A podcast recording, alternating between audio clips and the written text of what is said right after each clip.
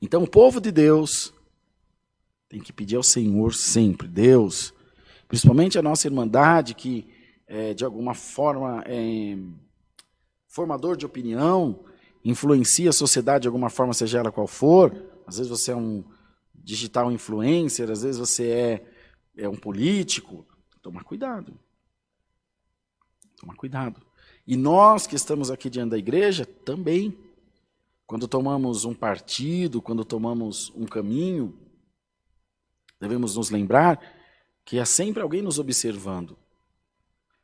E voluntária ou involuntariamente, a gente acaba influenciando.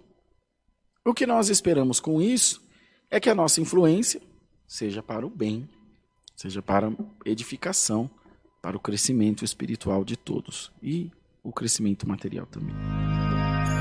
Thank you.